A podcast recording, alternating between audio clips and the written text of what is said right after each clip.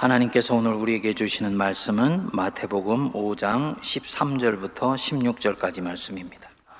너희는 세상의 소금이니 소금이 만일 그 맛을 잃으면 무엇으로 짜게 하리요?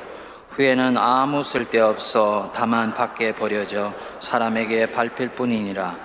너희는 세상의 빛이라. 산위에 있는 동네가 숨겨지지 못할 것이요, 사람이 등불을 켜서 말 아래에 두지 아니하고 등경 위에 두나니 이러므로 집안 모든 사람에게 비치느니라. 이같이 너희 빛이 사람 앞에 비치게 하여 그들로 너희 착한 행실을 보고 하늘에 계신 너희 아버지께 영광을 돌리게 하라. 아멘. 얼마 전에 세문안지에서 담임 목사 추천 도서를 좀 선정해 달라는 부탁을 제가 받았었습니다.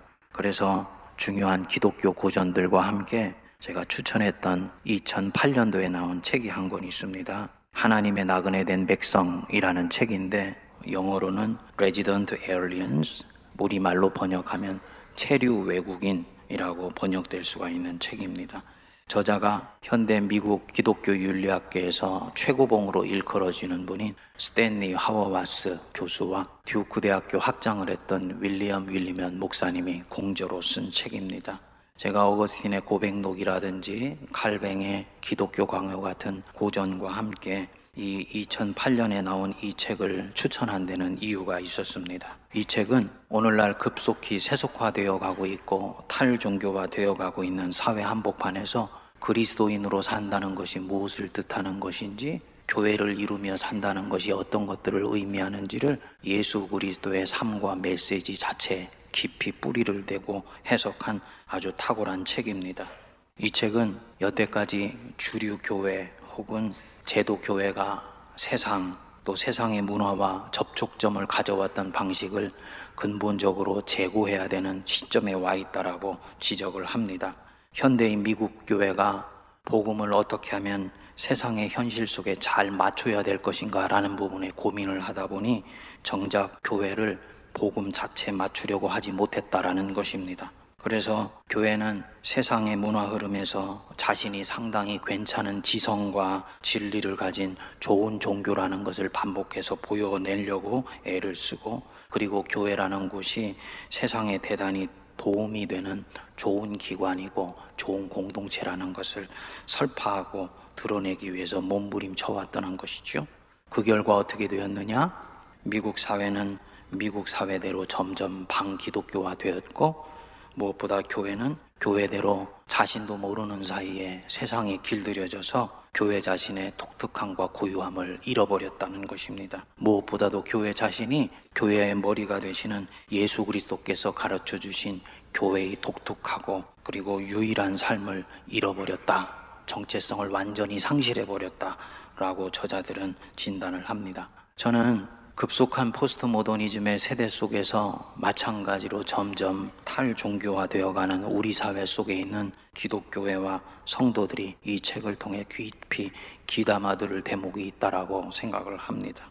여러분들은 어떻게 생각하십니까? 자신이 그리스도인으로서 살고 있다라는 것이 여러분들의 인생에 무엇을 의미하고 있는가요?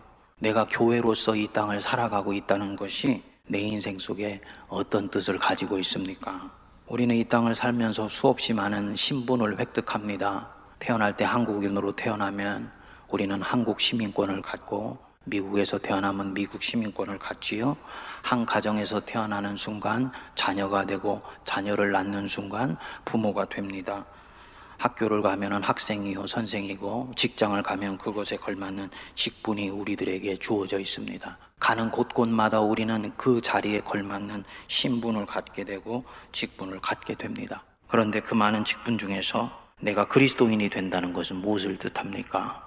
내가 교회를 이루면서 오늘 이 자리에 앉아 있다는 것이 여러분들의 인생에 어떤 의미를 진정으로 갖고 있는 것입니까?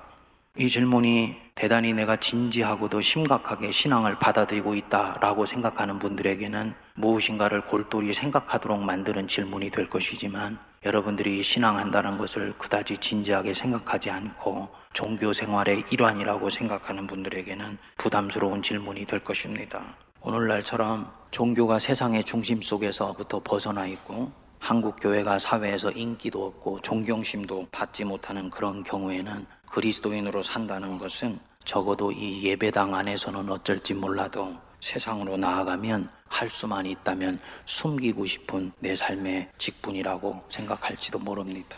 그래서 그런지 사회 속에서 어떻게든지 교회를 다니는 나를 옹호하고 교회를 옹호하고 싶어하는 사람들은 이 스탠리 하워와스가 이 책에서 지적한 대로 할 수만 있다면 교회가 세상에 얼마나 유익한 곳인지 얼마나 선하고 보탬이 되는 기관인지를 적극적으로 보여주기 위해서 노력을 합니다. 그리고 우리 자신도 그런 세상에 유익이 되는 선한 일에 적극 참여하자고 권면을 합니다. 교회 대사회적 사명을 감당하려고 서로에게 역설하는 것입니다. 그리고 교회는 그때마다 오늘 묵상하는 이 마태복음 오 장 십삼 절부터 십육 절을 강력한 전고로 사용했습니다. 우리는 세상에 빛이 되고 소금이 되는 역할을 감당해야 되고 그런 사명을 우리가 감당할 수 있어야 된다 라고 얘기를 했습니다. 그런데 여러분, 본문의 맥락 안으로 들어가 보면 사실은 이 본문만큼 예수님이 말씀하셨던 본뜻이 왜곡되어서 설교되어지고 이해되었던 그런 본문도 흔치 않습니다. 우리 예수님께서 팔복을 말씀하시면서 그리스도인들이 추구하는 성품에 대해서 말씀하신 뒤에 너희는 세상의 소금이다, 너희는 세상의 빛이다 라고 말씀하십니다. 무슨 말이냐? 이것은 명령이 아니고 선포다 라는 것입니다. 너희는 세상의 빛으로 살아라, 너희는 썩어져가는 세상 한복판에서 소금으로 살아라 라고 명령하는 것이 아니라는 것입니다. 또 너희가 이렇게 살면 소금이 되고 빛의 역할을 하게 될 것이다 라고 그리스도인들이 가지고 있는 잠재력과 가능성을 말씀하는 것도 아닙니다. 즉 그리스도인이 세상에서 어떤 사람이 되어야 되는지, 어떤 선한 행위를 하면서 살아야 되는지를 우리 주님이 강조하시는 대목이 아니라는 것입니다. 이것은 주님이 선포하시는 것입니다. 얘들아, 너희들이 누군 줄 아느냐? 너희들은 세상의 빛이고 세상의 소금이다 라고 선포하시는 것입니다.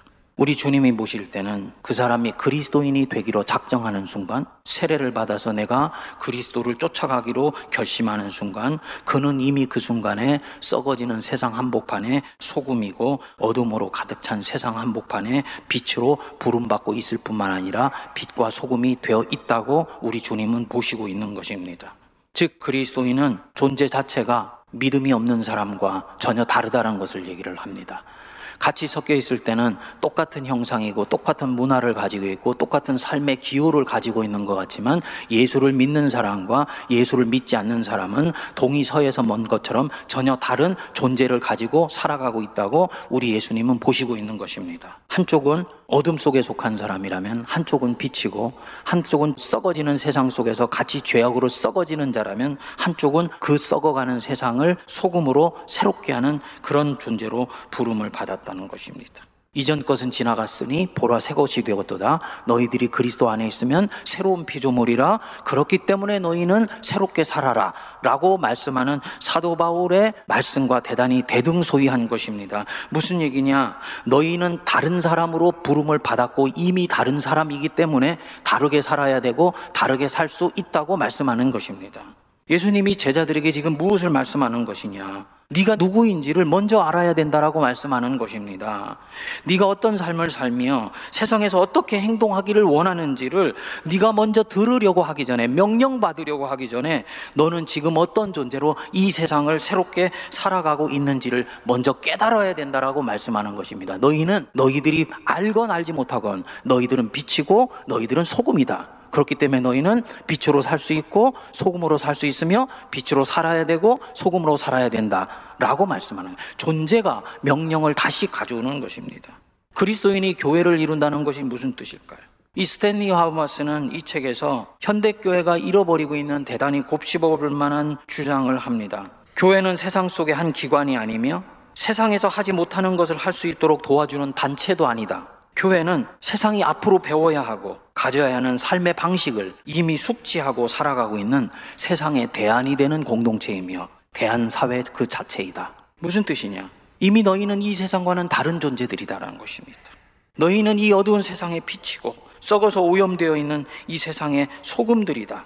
그렇기 때문에 이 세상 문화에 어떻게 잘 동화되어서 녹아들어가 소통할 것인지를 먼저 관심 갖지 말고 너희들이 그리스도께 배운 대로 그리스도인으로서 독특하고 유일하며 거룩한 삶을 진지하고 신실하게 추구해라. 그렇게 사는 너희들의 삶 자체가 이미 세상이 볼 때는 대안이 되고, 그런 그리스도인들이 모인 교회는 이미 세상이 볼 때는 대안사회가 되어 있다라고 보는 것입니다.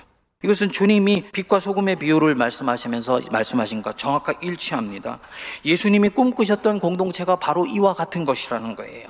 산 위에 있는 등경처럼 세상 저쪽에서 깜빡깜빡 빛을 발휘합니다. 거리상으로는 얼마든지 세상과 동떨어져 있어도 교회는 괜찮습니다. 그 등대가 빛을 발하는 그 자체로 인해 이미 거리는 세상과는 떨어져 있을지 모르지만 세상에는 강력한 영향력을 끼치고 있기 때문입니다.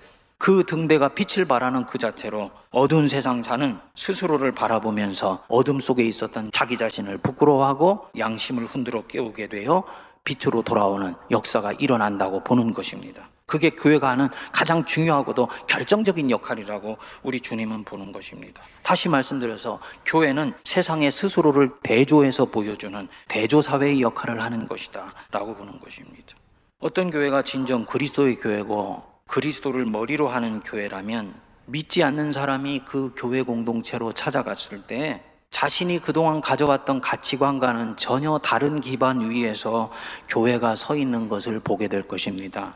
처음에는 너무나 낯설고 기이하게 보여요. 그런데 그 공동체에서 예수에 대해서 배우고 제자로 사는 것에 대해서 점점 배우게 되면서 왜 이 교회가 이렇게 고집스럽게 이런 가치관과 선택을 하면서 교회를 이루는지를 이 사람은 서서히 깨우치게 됩니다. 그리고 자신도 그런 가치관 위에 인생을 세워가기를 결심합니다. 왜냐? 그것이 진정 아름다운 것이고 선한 것임을 이 교회를 통해서 알았기 때문입니다. 반면에 교회라는 곳을 찾아갔는데 세상에서 배운 가치관과 별반 다르지 않는 가치관과 문화 위에 교회가 세워져 있고 사람들도 내가 이때까지 가졌던 문화와 대단히 대등소두한 형식으로 나를 대하고 있다? 그 사람은 아마도 그 교회는 또 하나의 종교 집단이고 인간 집단이라고 생각하면서 시간이 지나면 점점 이 공동체에 대해 매력을 잃게 될 것입니다. 어떤 사람이 교회를 찾아올 때는 자기가 이때까지 가졌던 것과 같은 문화를 그 교회를 통해서 배우기 위해서 오는 것이 아니고 구원을 받기 위해서 오는 것입니다. 그리고 교회는 그것을 줄 수 있는 곳이라고 이 사람은 믿고 있고 또 그렇게 되기를 바라는 것입니다. 그런데 교회는 자기가 있었던 세상과 별반 다르지 않은 문화인 것을 알게 되고 이 사람은 시간이 지나면서 교회가 추구하고 있는 예수 그리스도와 복음에 대해서 대단히 시큰둥해지게 됩니다. 그리고 저와 여러분들이 알지 못하는 사이에 슬쩍 교회 연문으로 빠져나가게 됩니다. 한국교회나 전 세계에 있는 개신교회에서 성도의 수가 줄어드는 것은 교회 리더십이 부패했다든지 교회 잘못된 문화가 들어와 있다든지부터 결정적인 것은 교회가 복음이라는 진리의 터전 위에 스스로를 세우고 있지 않기 때문입니다. 믿지 않는 사람들은 그런 교회의 현실이 무엇을 뜻하는지는 알지 못하지만 영으로 알고 있기 때문에 교회에 실망하고 교회로부터 슬쩍 빠져나가게 되는 것입니다. 이 책은 바로 그 부분을 지적하고 있습니다. 여러분, 이런 면에서 그리스도인은 절대로 저절로 태어나지 않습니다. 여러분들 중에서 모태신앙을 가지고 신앙생활을 출발한 분들 계실 것입니다. 그분 하나님의 선택을 믿는 부모를 통해서 받았다는 면에서는 모태신앙이고 하나님의 언약 안에 있는 복된 사람입니다. 하지만 그리스도인으로서 이 사람이 사는 선한 행실이 하나님께 과연 영광을 돌리고 있느냐라는 부분으로 질문을 옮겨가면 그는 죄송하지만 아직 아무것도 이루지 않은 사람입니다. 무슨 얘기냐? 그는 그리스도인으로서 거듭나야 된다는 것을 뜻합니다. 자기의 정체성의 뿌리가 그리스도 자신이 되는 삶으로 뿌리가 옮겨져야 된다는 것을 말하는 것입니다. 이런 면에서 그리스도인이 된다는 것은 자동적으로 태어나는 것이 아니고 교회라는 이 대한사회를 통해서 빚어지고 길러져 가는 것입니다. 그렇게 해서 진정한 교회가 되어가고 그리스도인이 되어가며 결국은 음부의 권세가 이기지 못하는 강력한 그리스도의 군사가 되는 것입니다. 바로 그때 하나님은 그 사람을 통해서 영광을 거두시는 거예요. 이런 사람들의 모임이 있을 때 거기에 찾아오는 낯선 사람에게 엄청난 정신적 충격을 주고 이 사람으로 하여금 진정한 그리스도인으로 산다는 것이 무엇인지에 대해서 골똘히 고민하도록 만들어줍니다. 이미 어둠 속의 빛의 역사가 시작된 것입니다. 그리고 어느 날 자신도 그리스도인이 되겠다고 결심을 하면서 그리스도인으로서의 모험적이고 도전적인 삶을 기쁨으로 출발하기 시작합니다. 이게 교회입니다.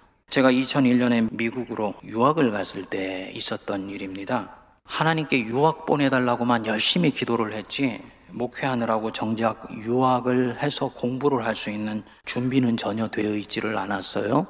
그래서 일 년 동안을 미국에 가서 먼저 어학연수를 받게 되었습니다. 때마침 제가 섬겼던 교회가 미국의 한 대학과 연계해서 중국 선교를 하게 되어서 그 학교가 저에게 장학금을 주고 어학연수를 할 수 있는 기회를 주었던 것입니다. 킹컬리지라고 미국 테네시주에 있는 브리스톨이라는 작은 도시에 있는 대학이었습니다. 아시는 분들은 아시겠지만 이 테네시는 아주 보수적이고 기독교적인 문화가 강하면서 동시에 백인 우월주의가 그대로 남아있는 주입니다. 거기에 국제화라고는 거의 진행되어 있지 않은 브리스톨이라는 작은 도시에 있으니까 그 도시에 사는 사람들이 유색인종, 그것도 흑인이 아닌 황인종을 대하는 그 마음이 얼마나 폐쇄적인가라는 것은 익히 예상할 수 있는 거지요. 도시를 나가면은 저를 대하는 눈빛이 마치 네가 이 동네에 왜 와 있어? 라는 시그널을 저에게 보내는 것처럼 보이는 거예요. 그렇지만은 한국인끼리만 있으면 영어를 공부할 수 있는 기회를 제대로 못 잡게 되니까 저와 가족이 한인교회가 아니고 영어 공부하겠다는 결심으로 이 미국 교회를 출석하게 되었습니다. 그런데 처음 새 가족으로 나간 그날 저와 제 가족은 깜짝 놀라게 되었습니다. 마켓이나 상점 등 지역사회에서 저를 대했던 백인들의 눈빛과 전혀 다른 눈빛이 저를 향하고 있었기 때문입니다. 얼마나 그 눈빛이 따뜻하고 상냥하고 친근하게 다가왔던지요. 그 교회 이름이 콜드스프링 처치라는 장로교회인데 그 지역사회와는 전혀 딴 세상에 와 있는 것처럼 저와 가족들이 느끼게 되었습니다. 십 개월 머무는 동안에 필요한 물품부터 시작해서 가구에 이르기까지 온갖 보살핌을 그 교회로부터 받았습니다. 이유는 딱 두 가지였습니다. 하나는 우리가 그리스도 안에서 한 형제 자매라는 것, 또 하나는 우리는 외국에서 온 연약한 나그네이기 때문에 이들의 살핌과 돌봄을 받아야 된다고 이들은 생각하고 있었던 것입니다. 다른 이유가 없었어요. 십 개월이 지나서 티에이치엔 공부를 하기 위해서 떠나게 되었다라고 얘기를 하니까 주일날 마지막 인사를 하는데 저와 가족들을 앞으로 불러 세우게 되었습니다. 목사님과 교우들이 진심으로 뜨겁게 기도를 해주고 난 뒤에 교우들이 보는 앞에서 담 목사님이 저에게 작은 봉투를 하나 건네왔습니다. 저희들 알지 못하는 사이에 교회에 있는 크고 작은 마음들을 모아서 장학금을 만들었던 것입니다. 받는데 눈물이 울컥 솟아나더라고요. 나중에 열어보니까 유학생인 저에게는 적지 않은 그런 돈이 그 안에 들어있었습니다. 저는 그 십 개월 동안에 그 교회를 다니면서 교회로 산다는 것이 무엇인지, 그리스도인으로서 세상 한복판에 있으면서 그 세상을 닮지 않고 빛이 되어 산다는 것이 무엇인지를 몸으로 배우게 되었습니다. 그때 받았던 그 마음이 너무너무 고마워서 재작년 시월 달 제가 세문안 교회에서 본격적으로 목회를 시작하기 전에 일부러 그 도시를 직접 방문해서 그 교회를 찾아갔었습니다. 평일인지라 문이 다 닫혀 있어서 아무도 만날 수가 없었어요. 교회는 그 자리에 있는데 보니까 작은 소도시인지라 이전보다 많이 움츠러들어 있는 것처럼 보였습니다. 그 교회 우체통에 그때 받은 장학금만큼은 아니지만 작은 쪽지와 함께 선교 후원금을 넣고 왔습니다. 쪽지에 제가 그렇게 적었던 것이 기억납니다. 당신들이 한국에서 온 유학생 가족들에게 보여주었던 무조건적 사랑은 오늘도 그 사람들 가슴 속에서 숨쉬고 있습니다. 베푸신 사랑을 영원히 잊지 못할 것입니다. 여러분, 그 교회는 아마도 이십 년, 삼십 년, 오십 년이 지나면 교회도 나서 살다가 늙어서 죽듯이 보이는 교회는 자연사할 수 있기에 그 교회 또한 문을 닫을 수 있다고 생각을 합니다. 그러나 그 교회가 적어도 교회가 무엇인지를 보여줬다라는 측면에서 그 교회는 영원히 사는 교회가 됩니다. 여러분, 이게 교회예요. 이게 교회예요. 이런 교회가 주님이 꿈꾸셨던 교회고 오늘도 이 땅의 교회에 대해서 갖고 있는 주님의 비전입니다. 그 교회 성도들은 저에게 절대로 정치적이거나 계산적으로 접근해 오지 않았습니다. 한국에서 온 유력한 목사 가족에게 잘해주면 그 자체가 우리 콜드스프링 처치의 명예가 되고 유익이 된다는 식으로 손익계산을 하면서 저에게 되하지 않았습니다. 자신들이 그리스도께 받았던 그 사랑 때문에, 그리고 그리스도께로 배운 대로 저와 가족들에게 단순한 사랑을 베풀어 주었습니다. 왜냐? 그들은 그리스도인은 본래 이렇게 사는 것이라고 배웠기 때문입니다. 이런 면에서 그 지역이 가지고 있었던 폐쇄적이고 배타적인 문화와는 전혀 다른 대한사회를 그 교회는 이루고 있었습니다. 그리고 이 교회가 보여주었던 그 사랑이 제가 이십 대, 삼십 대 때 미국에 대해서 가지고 있었던 막연한 불편한 마음을 깨끗하게 정리할 수 있도록 도와주었습니다. 여러분, 이것이 교회입니다. 누가 교회는 세상에서 보이지 않는다고 얘기를 하나요? 교회는 그것이 진정한 교회이면 반드시 가시적으로 보여지게 되어 있습니다. 산 위의 등경처럼 보여지게 되어 있습니다. 교회는 이런 면에서 스스로를 드러내려고 안달복달 하지 않아도 됩니다. 유력한 교회예요. 우리는 상당히 괜찮은 교회라고 다른 사람들에게 쇼 윈도에서 전시 효과를 만들어내는 그런 모습을 띄지 않아도, 적어도 교회가 자신이 세상과는 전혀 다른 그리스도께서 우리에게 가르쳐 주신 삶의 방식을 진지하게 추구하면서 나아가고 있을 때 그 교회는 세상 속에 반드시 드러나게 되어 있습니다. 어둠 속에서 빛이 드러나지 않을 수가 없는 것과 마찬가지의 이치입니다. 좀 더 들어가 볼까요? 이들이 어떻게 동양에서 온 낯선 사람들에게 자신의 지역사회에서 가지고 있었던 그 문화와는 전혀 다른 열린 마음을 가지고 우리를 대할 수 있었을까요? 저는 처음에 그런 생각을 했습니다. 이들이 마르틴 루터킹 목사님의 민권운동의 영향을 받은 것인가? 근데 제가 십 개월 교제하는 동안에 이들은 저를 만나면 예수 얘기만 했습니다. 이들은 다른 누구인가에게 배운 것이 아니고 예수께 배웠던 것입니다. 그래서 뭘 얘기를 하느냐? 이들은 테네시주 브리스톨에 있는 백인 중산층의 정체성을 가지고 저를 대한 것이 아니고, 자신들은 예수 그리스도의 사람이요 하나님의 백성이라는, 즉 미국 중산층의 정체성과는 전혀 다른 정체성의 뿌리를 가지고 저를 대하고 내 가족을 대해왔던 것입니다.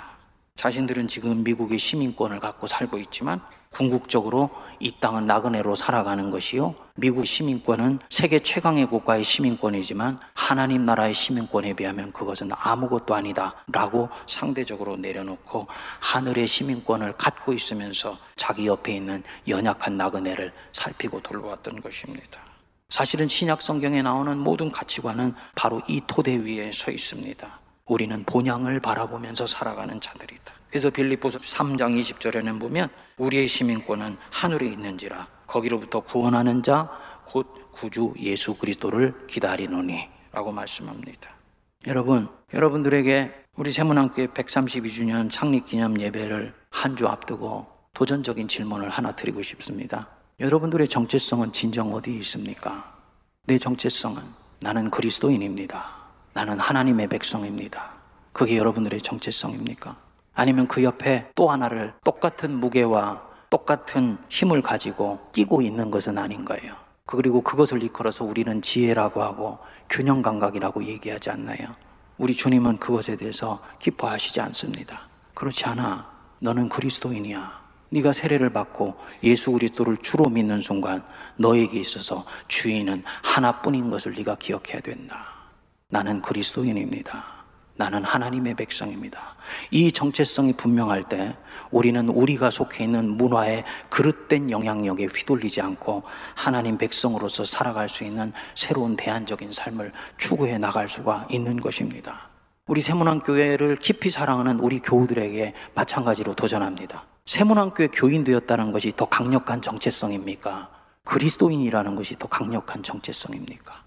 전자가 정체성이라고 생각했을 때 나는 세문안교회라는 보이는 교회요, 지역교회의 그 틀을 뛰어넘어서 하나님의 일을 꿈꾸기 힘들 것입니다. 그리고 그 순간 역설적으로 세문안교회는 우리도 모르게 서서히 안으로 잠겨가기 시작합니다. 오히려 그리스도인이라는 영원한 정체성을 가지고 세문안교회를 바라보기 시작할 때 세문안교회를 통해 일하시는 하나님의 놀라운 꿈을 여러분들이 꾸기 시작한다는 것을 꼭 기억해 주실 수 있게 되기를 바랍니다. 이 부분에 있어서 그리스도인은 절대로 국경이나 문화나 자신들을 제한하려고 하는 어떤 그릇된 것의 울타리 안에 갇혀있지 않습니다. 물론 우리는 이 땅에 태어나는 순간 한국인으로 태어납니다. 저는 그리고 한국인으로서 예수를 믿는 것을 대단히 자부심 있게 생각을 합니다. 그렇지만 내가 아무리 한국인으로 살아가는 것을 자랑스러워한다 할지라도 내가 그리스도를 향한 나의 마음만은 절대로 양립할 수가 없습니다. 그게 그리스도인이에요. 국가를 사랑합니다. 교회가 터여있는 그 지역을 사랑합니다. 그러나 그리스도인으로서 사랑합니다. 이것이 하나님의 백성의 정체성입니다. 이때까지 교회는 문화와 소통한다고 하면서 문화에 길들여져 왔습니다. 세상의 문화에 잘못된 것들이 지혜라는 이름으로 교회 깊숙한 곳으로 들어와서 복음을 사방으로 난도질하는 그런 현실들이 되어버렸습니다. 이제는 그 기여를 바꿔야 돼요. 복음 자체, 가치에 교회가 보다 충실해야지 됩니다. 그리고 역설적으로 이천 년 기독교 역사를 보면 진정으로 복음의 로얄티를 보냈던 바로 그 교회가 결국은 세상을 바꿨습니다. 그 교회들은 세상을 바꾸겠다고 생각하지 않았습니다. 복음에 충성되면 충성될수록 오히려 어둠 속에 빛이 백 와트, 이백 와트, 삼백 와트로 올라가게 되면서 세상에 엄청난 빛을 발휘하게 되었습니다. 어느 순간인가 그 교회는 세상을 본인도 인식하지 못하는 가운데 바꿔버리고 있었습니다. 주님이 일하시는 방식입니다. 여러분들 중에 왜 우리 교회는 콜드스프링 처치 같은 그런 대안족 교회가 되지 않을까? 분념하시지 마시기 바랍니다.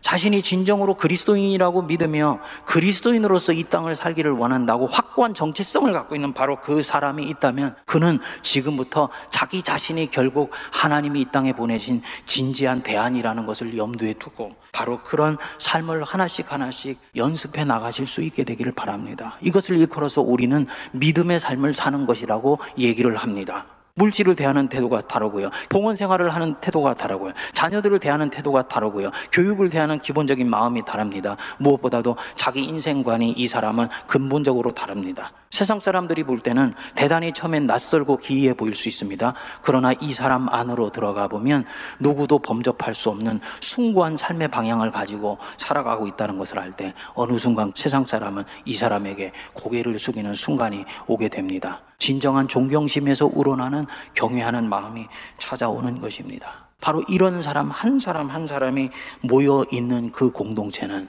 어느 순간인가 대안이 되는 공동체가 되어 있고 그 공동체는 세상을 변화시키려고 하지 않아도 이미 세상을 변화시키고 있는 것입니다. 여러분, 무엇인가 엄청난 역할을 하는 것에 관심을 갖기 이전에 교회의 주인 되신 예수 그리스도께 충성할 수 있는 우리의 믿음을 새롭게 할 수 있게 되기를 바랍니다.